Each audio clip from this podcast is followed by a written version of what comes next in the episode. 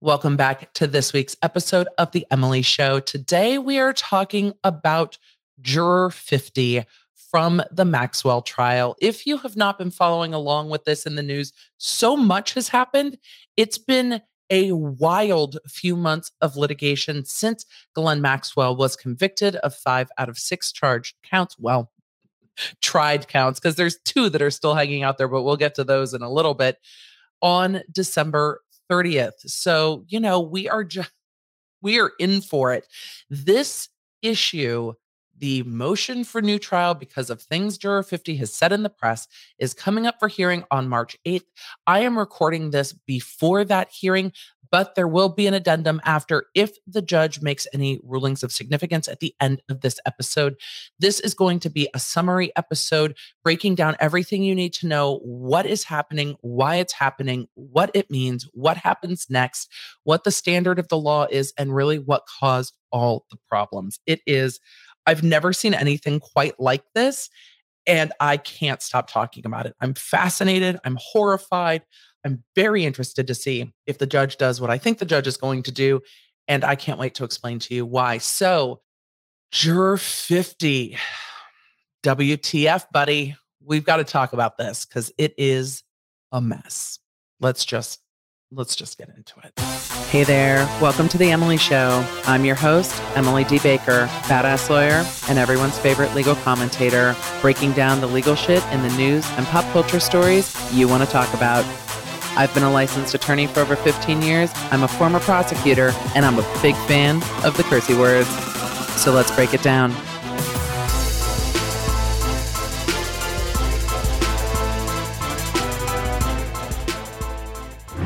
A huge thank you to today's sponsor, Green Chef, not just for sponsoring this episode of The Emily Show, but also for making healthy meals so darn easy. Not only do they take care of the prep and the recipes, but they do the grocery shopping too and send it all directly to your door. Green Chef is a CCOF certified meal kit company, and it makes eating well easy with plans to fit every lifestyle. So, whether you're keto, paleo, vegan, vegetarian, or gluten free, or just looking for balanced meals, they have something for you. And I will say, if you're looking to try out a different eating style, it's a great way to see what the options are in meals that are either keto or paleo or vegetarian or gluten free. And they also work with allergies. They've worked so well with mine. it's so easy to just know that the food that's coming is going to be delicious and it's going to be easy to prepare. So easy, in fact, that my kids help us do it and they eat it. Yes, it when I say family friendly, it has been family friendly for us. So if you are looking for deliciousness delivered, Green Chef is a great choice. Not only do they have premium proteins and organic ingredients that you can trust, but the menus are always changing and they offer 35 nutritious and flavorful options to choose from each and every week, featuring premium clean ingredients that are seasonally sourced for peak freshness. With my link and code, you can get $130 off your order plus free shipping. Go to greenchef.com slash Emily Baker 130 and use code Emily Baker 130 to get $130 off plus free shipping. That's right. Just greenchef.com slash Emily Baker 130 and use code Emily Baker 130 to get $130 off plus free shipping. Find out for yourself why Green Chef is the number one meal kit for eating well. And let me know what meals you're trying. We need to get back into today's case. So let's just do that. We just need to make today easy because it has the last few weeks have been so wild, not just with everything going on in Ukraine, but uh, personally, like uh, cosmically, I don't know. Stuff has happened. So much legal has happened. If you are not following along over on YouTube, that is where I break things down multiple times a week, just once a week here on the podcast. Um, and we are almost at 200,000 subscribers. So you if you just listen on the podcast, you might enjoy popping a YouTube video on in the background. Some of those streams lately have gotten quite long because there's so much law. There's stuff going on with the Cardi B and Tasha K case. We've had a lot going on with the post trial motions in the Duggar case. There's been stuff going on in the Ryan Kavanaugh, Ethan Klein H3 podcast defamation case. So much legal. But today we are talking about a very different kind of emotion for new trial. because it's regarding the behavior of a juror. Generally, the standard, well, not generally, always, the standard for a new trial after a criminal conviction is very, very high, especially when it involves potential juror misconduct. And you will hear things come up every now and then that normally involves what happened in jury deliberations and in the jury room. But this isn't that case, even though the news makes it seem like it is. So maybe we're also behind the headlines today, too, because the news has made it seem like this is all about what Juror 50 said in deliberations.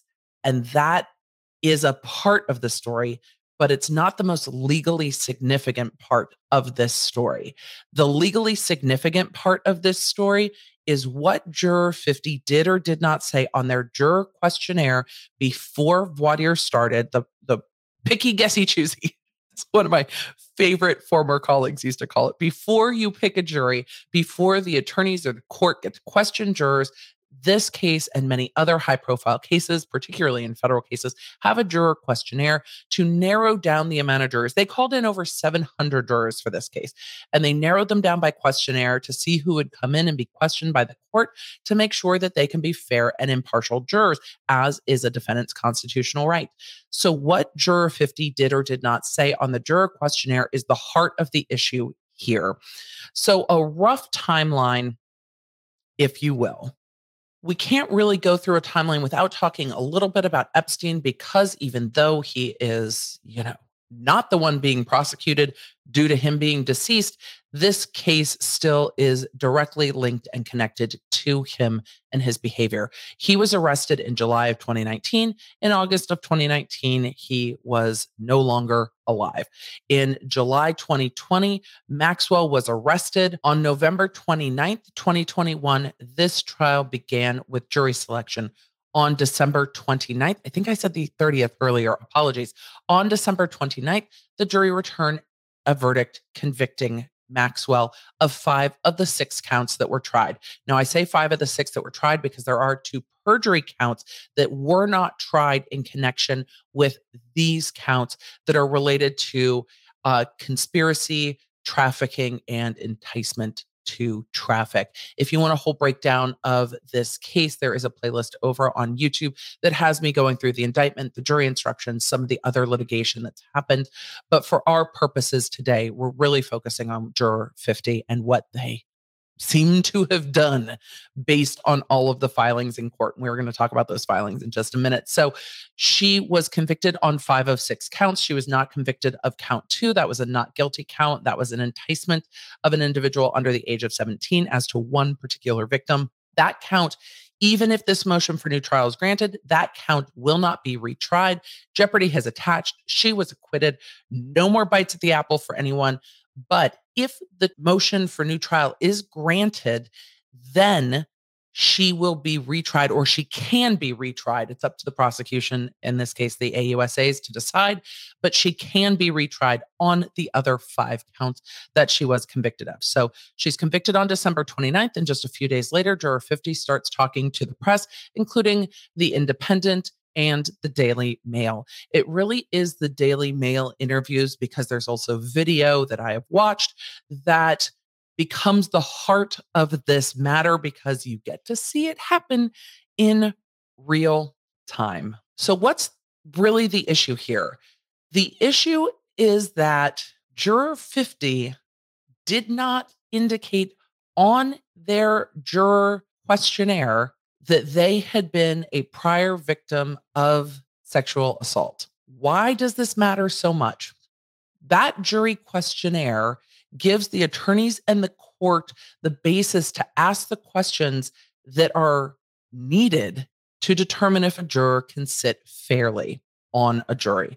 In the defense motion for new trial, they have attached as exhibits both the juror questionnaire showing that juror 50 did not select the yes answer. And we'll go over that in just a second, but also the transcript from the voir dire where the court was inquiring of the juror and did not get into that area of questioning because the juror had selected no. But in the transcript, the court asked the way courts I've never seen a court not ask in all of the jury trials that I have done. At the end, the court asks, Is there anything else that you need to tell me that you could not be a fair and impartial jury? Is there or juror is there anything that i i didn't ask but that you need to share they always give jurors an opportunity if there's like oh by the way it might be relevant that this happened to me or that I've had that experience or that I have a non refundable plane ticket to somewhere in three days, like something. There's always an opportunity for jurors to share if there's that one more thing. And this voir dire was taking place partly because of COVID, but I think partly because of the topic. A juror by juror, they were coming into the courtroom one by one, not like so many state trials where you have, well, COVID's going to change all of this, but where you have the gallery seats full of potential jurors, the jury box full of potential jurors, and you go down the line and ask them questions. And then if they have something sensitive or private to share, that you go to sidebar or go back into a back hallway or um, sometimes chambers and have that conversation with the court reporter and the attorneys and the juror. Here, they were just questioning the jurors in the courtroom one at a time after the juror questionnaire. In the defense motion for new trial, they included all of this. I had supposed that this was the case because of the way this all went down. After the juror started giving interviews, the prosecution very swiftly brought this to the court's attention. So remember, they convicted on December 29th. On January 5th, the government notifies the court about these interviews, saying the government has become aware that a juror has given several interviews to press outlets regarding his jury service in this case. While the court instructed jurors that they are free to discuss their jury service with anyone of their choosing, some of the statements as related to the media merit attention by the court. In particular, the juror has described being a victim of sexual abuse. Assuming the accuracy of the reporting, the juror asserted that he, quote unquote, flew through the prospective juror questionnaire and does not recall being asked whether he had been the victim of sexual abuse, but stated that he, quote, would have answered that honestly. Based on the foregoing, the government believes that the court should conduct an inquiry. Here's what I supposed then, and well, now we know, but I supposed then that the reason that the government was bringing this to the court's attention is because the government looked at the juror questionnaire in their hot little hands and went, um, that doesn't seem right. Like we've seen the interview, and I'll play that clip of the interview because it's centrally relevant to this. Um, but the government would have remembered a juror bringing that up in this type of case. And that's not to say somebody who has been a victim of this type of assault or abuse can't be a juror. It's just that on a case where the facts might line up closely, it might not be a, a right fit. And there may be implicit bias there, even if there's not explicit bias there, where a juror might be like, Yeah, I can be fair. And the defense is like, mm, We don't believe that at all. We don't think that this juror can be fair. Or the juror can say, I, I, I can be fair on a you know credit card fraud case, but this is not the this is not the case for me. This is too close to what I've experienced to sit here and be fair and impartial to someone, which is okay.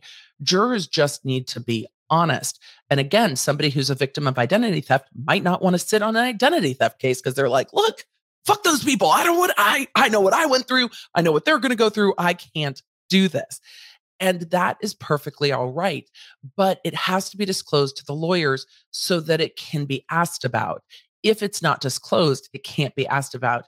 And this might never have been known if this juror wasn't giving um, numerous press interviews where they talked very openly about their own experience and what happened in the deliberation room. But the court has now granted an inquiry that is going to happen on March 8th. And the inquiry is not about what happened in the juror deliberation room, because this juror indicated in media reports that their own experience and their discussion of their own experience was able to persuade other jurors that Maxwell was guilty and that the victim's memory was not an issue in this case because of the experience of being a victim of this type of assault or abuse. But not answering the juror questionnaire accurately deprives the attorneys, particularly the defense attorney, of the opportunity to ask questions regarding any potential bias because of the nature of the charges in this case. And that can be grounds for a new trial. And while the standard is very high, this juror has said a lot, like a lot, like a lot of the talky things.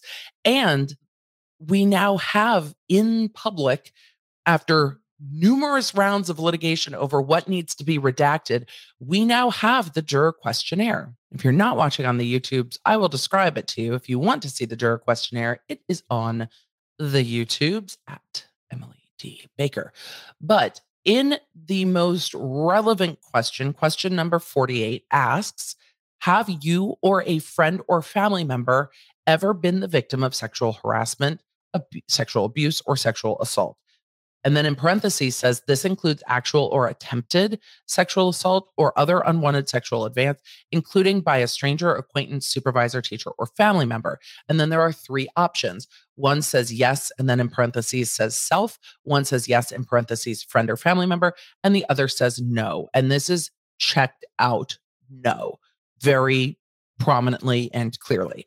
It then goes on for multiple other questions 48A, B, and C talking about this, saying, if yes, without listing names, please explain. If your answer to 48 was yes, do you believe that this would affect your ability to serve fairly and impartially as a juror on this case? He answered nothing on those questions. 48C, if yes to 48B, please explain. So there's adequate room to discuss this particular question.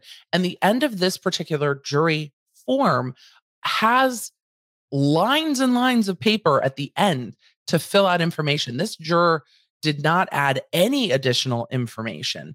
The juror form also says at the beginning the nature of this case. So it's not as if if you didn't know the name Ghislaine Maxwell or if you'd never heard of Jeffrey Epstein, that you don't know what the charges in this case are, because the beginning of the juror questionnaire tells the jurors what the charges are here so they are aware. This should have already been in this juror's mind.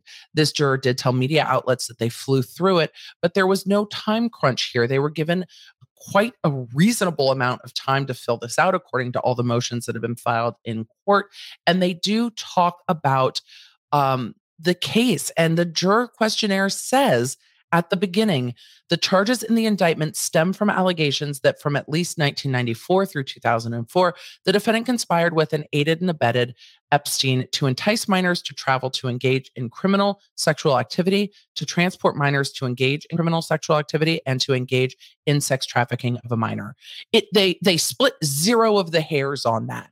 So if you read the summary of the case, you know what the what the case is about. So it's very interesting to me that this juror was um, very proud of the fact that Maxwell was convicted. And that's my interpretation of watching the interviews and reading the the reports. This juror said that this was a conviction for all victims everywhere. However, if this motion is granted, well, we'll talk about what that will that will look like in a few minutes. But the heart of the issue again is not that this juror said they used their experience to persuade other jurors. It's that they didn't disclose that history and that history couldn't be asked about.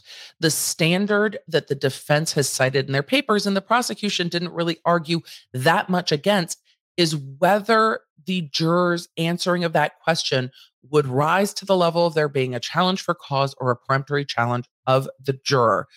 It's clear that this juror would have been questioned further about that behavior. In the defense motion, there is a large section that is redacted out, and there was lots of litigation over what would and would not be redacted when these um, documents came out from under seal and went into the public record. There was a lot under seal. From the context, it seems that what's under seal is conversation of another juror who disclosed that they had had this type of experience in their past and they were excused either by peremptory challenge or for cause. I keep saying these words and I have not stopped to explain them. A peremptory challenge, and this varies by the type of case, the number of defendants, but each side gets a certain number of peremptories to use where they can excuse a juror for any lawful reason. If we want to get into jury selection another day, we can, and I'll talk about what lawful reasons are. But you can excuse a juror for any lawful purpose, no explanation. When it comes for cause, you are asking the court to excuse that juror because they cannot sit as a fair and impartial juror. You get a juror that looks at you and be on a DUI case, not that I'm speaking from experience, but I am. You sits there and looks at you on a DUI case and is like, well, I think that this particular police department just pulls over everyone for DUI. They just they just harass people all the time. And you're sitting there with that particular police department with somebody arrested for DUI and you look at this juror and go that well, could you be fair on this case? Of course, I can be fair. I mean, I think this particular police department sucks. It's like, well, all your witnesses are going to be police. Maybe this person should be excused for cause. And 99% of judges I know would have excused that person for cause. This particular judge um, was horrible and didn't. And uh, guess what? That jury hung 11 to 1 for guilt. And the juror who hated this particular police department smirked at me as they walked out. They literally smirked. Smirked. yep. So anyway, um, challenges matter and challenges for cause matter. Uh, judges matter. that said, I will, rein it back in from my own personal experience and the fact that I am still bitter over that 11 to 1 hang. Some things we take, some things we take with us, you know, we're going to let it go. But these are the types of things that matter. And when judges make mistakes, these mistakes can go up on appeal. And uh, obviously, in a DUI case, it is not a, a I should say, a misdemeanor DUI case is not um, of the gravity that this case carrying a 40 it's 40 to 45 years to life is what the potential sentences in this case with some very very serious charges and a defendant with the money to take this up on appeal over and over. So i think even if the judge doesn't grant this motion which again we'll get to um, this will go up on appeal. So with that what did this juror say? And i am going to play just a small bit of their interview I will link all of the media links for their interviews down below, the ones that were shared in the defense and the government motions. What was so interesting as I soliloquy, and then I'll play it, but as I soliloquy, what is so interesting is that the defense had a whole different take on why the prosecution brought this to the court's attention and thought that the prosecution brought this to the court's attention to like signal to juror 50, like, danger, danger, Will Robinson, danger this is not okay. Back up, back up, back up. But in the time between then and now, when the government filed that motion, I did say there was a lot of litigation. Juror 50 has an attorney. Juror 50's attorney has indicated that they will plead the fifth, try to exercise their right against self incrimination at this hearing on March 8th. The government indicated that they are going to try to seek immunity for this juror so they will not presumably be prosecuted for perjury on their jury form by answering it inaccurately. And the court today denied that letter request of like, I'm giving you notice that we are going to plead the fifth. And the court was like, no, you have stated no grounds.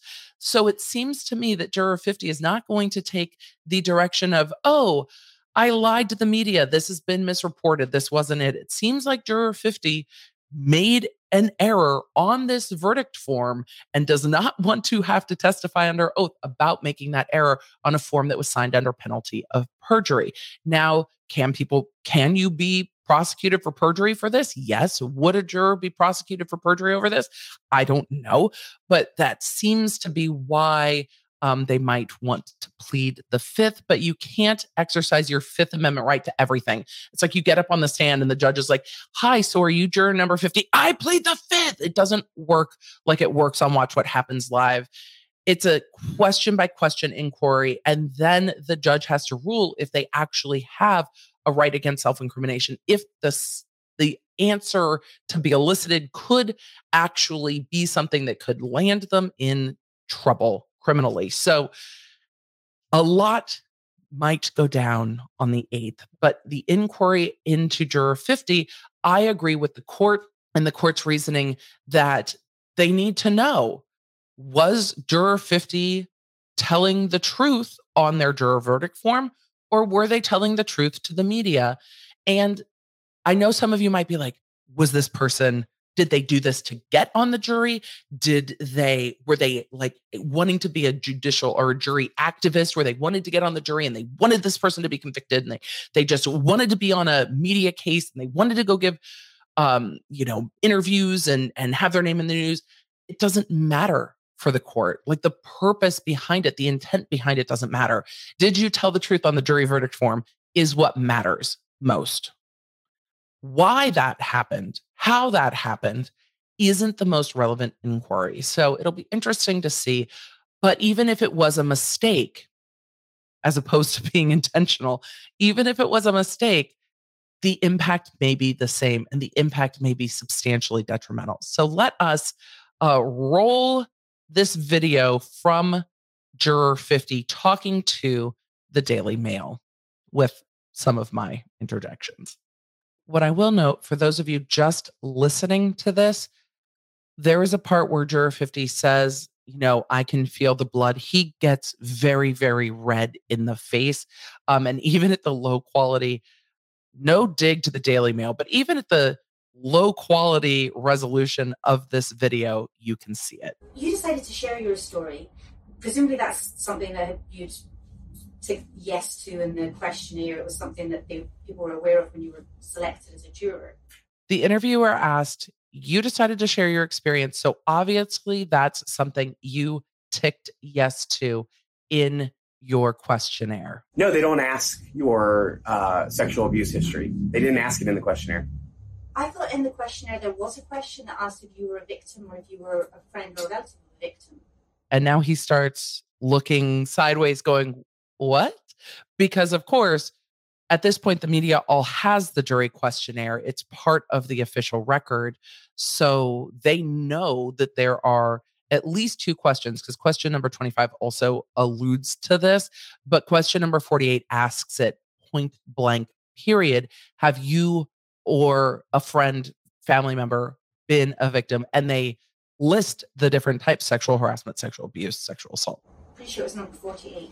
And he's looking askance, going, um. I don't remember. Somebody sent me the questionnaire today, and there was a question. Interesting. I mean, I guess, when did you fill in that questionnaire? I definitely, on the first day the, of jury selection.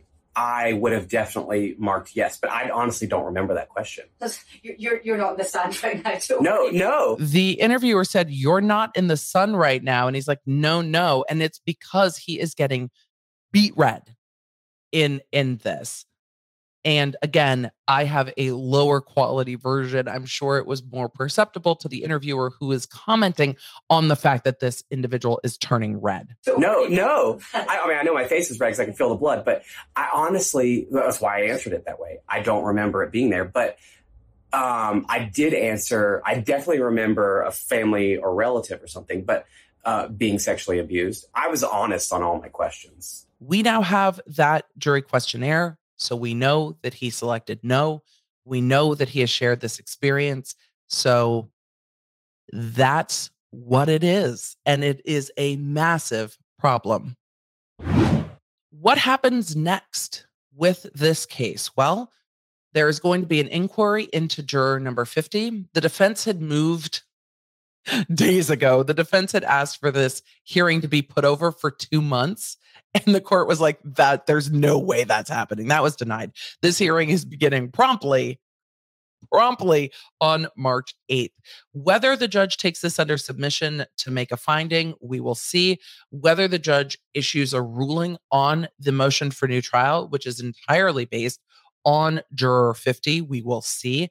So this is a first step. We might have a definitive ruling. We might have a next step where the court says, okay, now that we've inquired as to juror number 50, now that we know for sure under oath that juror number 50 has said that what they indicated on the juror form is inaccurate.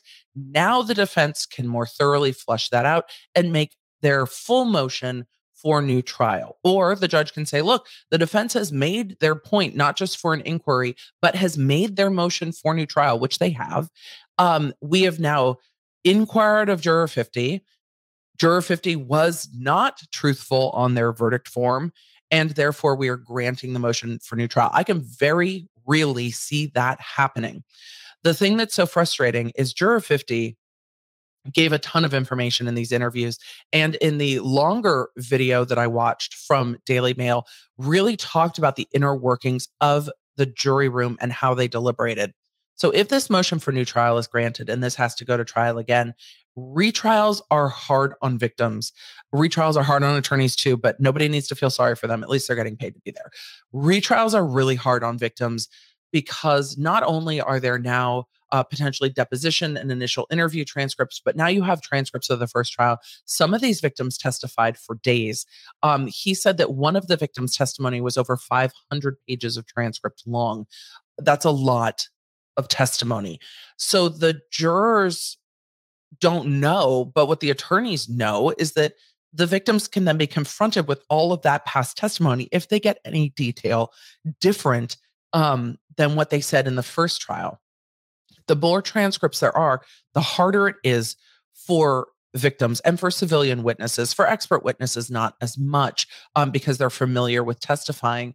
But it's also going to be interesting to see how this goes because so much of what the jury thought was relevant is disclosed in these interviews. The defense and the and the prosecution too, but the defense is in a better position to defend because they now know what issues the jury had. And they now know that this particular juror really turned the other jurors around and that this could very realistically have been a hung jury because a lot of people did not 100% believe um, the victims in this case based on this juror's testimony. And whether you agree or disagree with it, we haven't seen all of the evidence. It's a federal case, and we're not in that jury room. But there were real questions about the victim credibility in the jury room. And that's something that this juror disclosed and brought up when discussing it, which again gives the defense more insight when going through this trial, but also gives the prosecution more insight when going through this trial. So not only is it a potential that these victims will have to testify again, but it's going to be a harder road with testimony in a retrial. Retrials are miserable. They're miserable. miserable. Emily, are you having flash? Yes, I'm having flashbacks of binders and binders and binders of testimony from a case that I did that was a conviction on a third trial. So, trial first retrial, second retrial, three trial. It was a lot. It was a lot of it was a lot of trial.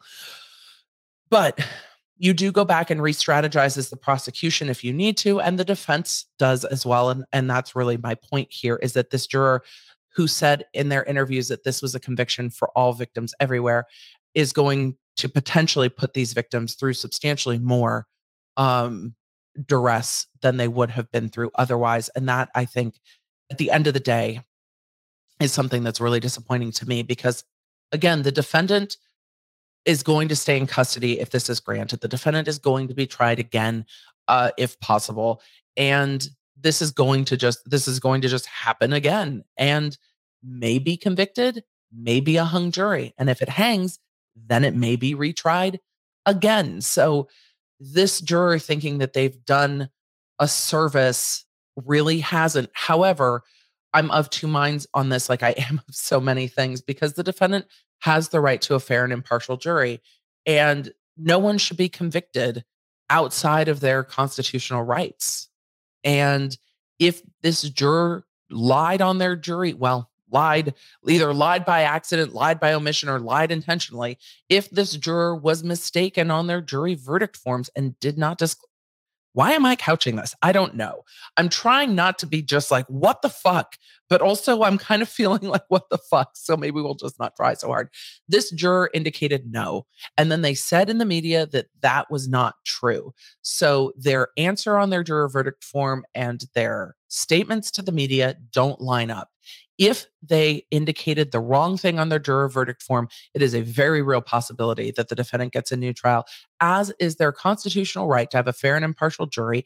And if they can't inquire with the jurors about their experiences, because the jurors failed to disclose that, either willfully or accidentally, then somebody's been convicted with their constitutional rights not being fully adhered to. And that's not okay either. Even when we don't like the defendant, even when we don't like their actions, they have rights that are guaranteed to protect them. And that has to be adhered to by everyone in the process, including the jurors. So don't let this freak you out ahead of going to jury duty. Just realize that you need to tell the truth, the whole truth, and nothing but the truth. You know, like when you sign shit under penalty of perjury to the court in a very high profile case. I hope that this breakdown was helpful. Uh, if you, if there is a ruling of significance, I will do an addendum right now it's me from the future, though when you're watching slash listening to this, it will be me from the past.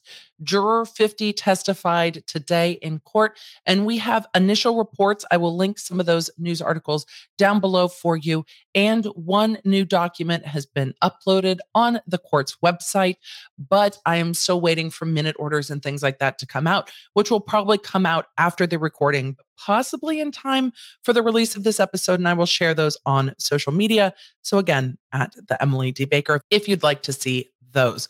So let's get into what happened today. Juror 50 was questioned by the court about whether or not they had lied on their juror questionnaire. And this is what the judge asked. The judge asked whether his answer to question number 48 was accurate. And his response, according to lawandcrime.com, was no, it is not. The court then asked, What is an accurate answer to that question? And he said, Yes, for self. The court um, asked if he had told anyone about uh, his abuse, and he said he didn't for several years. They questioned him about that a little bit more. And the judge asked how he can reconcile the statement with him granting interviews to three international news organizations because he did testify that he didn't or doesn't, I don't tell many people about his sexual abuse. And the courts are like, well, if you don't tell many people, you were giving international news organizations interviews. And he said that the victims of the Maxwell case inspired him. And he felt that if they could be brave enough, then he could be brave enough to take that step and share his story. The court has ordered that both sides file written arguments or additional briefing with regard to the testimony by March 15th. So, what I imagine is we will see the defense again arguing that this verdict has to be overturned and the motion for new trial has to be granted. The prosecution arguing that even though the juror was not honest on his juror verdict verdict juror questionnaire that it doesn't rise to the level of overturning the verdict, and that this juror said he could be fair and impartial.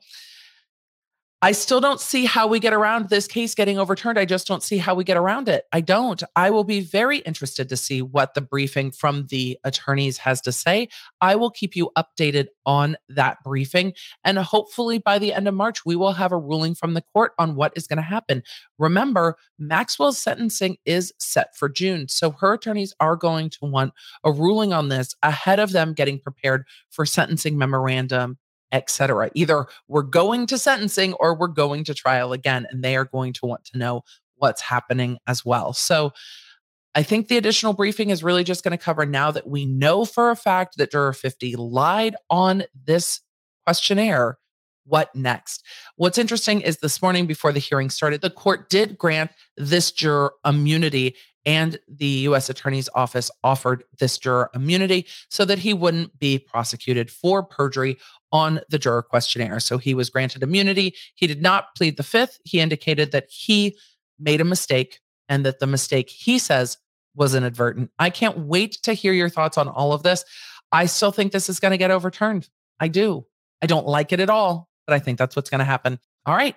We'll see what happens next. If you want fast updates on things that are happening in the law, please follow me on social media at the Emily D. Baker on Twitter and Instagram. I also share these things in my community tab on YouTube. So you will see little posts throughout YouTube with the topics that I cover when they happen quickly. I try to get something out in, in, in an Instagram reel or a Twitter post to share with you the latest kind of breaking legal stuff before there's either another episode of the podcast or another live stream. If you are in North America and want the fastest information, join the text crew at textemily.com. And those are all the places around the interwebs to find me. I hope that this episode finds you well. And I hope that the summary episodes worked well for you. These are a little shorter than my normal episodes where I do more of a deep dive, but I hope the summary of like, you know, what's the timeline? What's the issue? Why are we here? What happens next? If you like that format, I'm going to try to bring them to some of the bigger topics that we've been covering just so I can cram everything that's going on into a more succinct format. Let me know what you think either in the comments down below, in a review on iTunes, or on social media. And with that, I'm going to grab some water and mind my business. And I'm going to say a cheers. So say it with me. Drink water and mind my business. Look, I love that meme. It's my favorite meme of 2022 and 2021, maybe, possibly. Sure.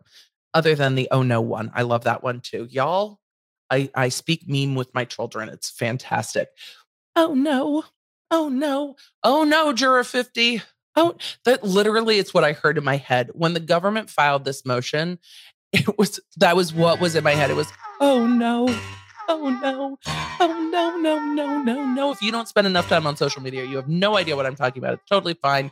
Meme.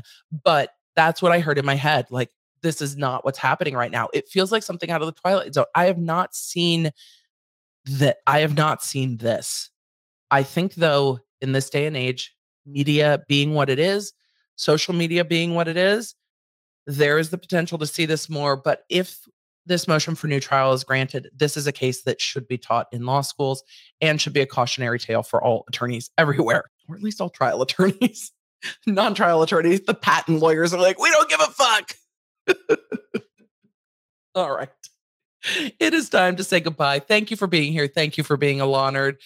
May your Wi Fi be strong. May your toilet paper be plentiful. May your gas not be $6 a gallon. May your family be well. And may the odds be ever in your favor. Take care. And I will talk to you in the next one.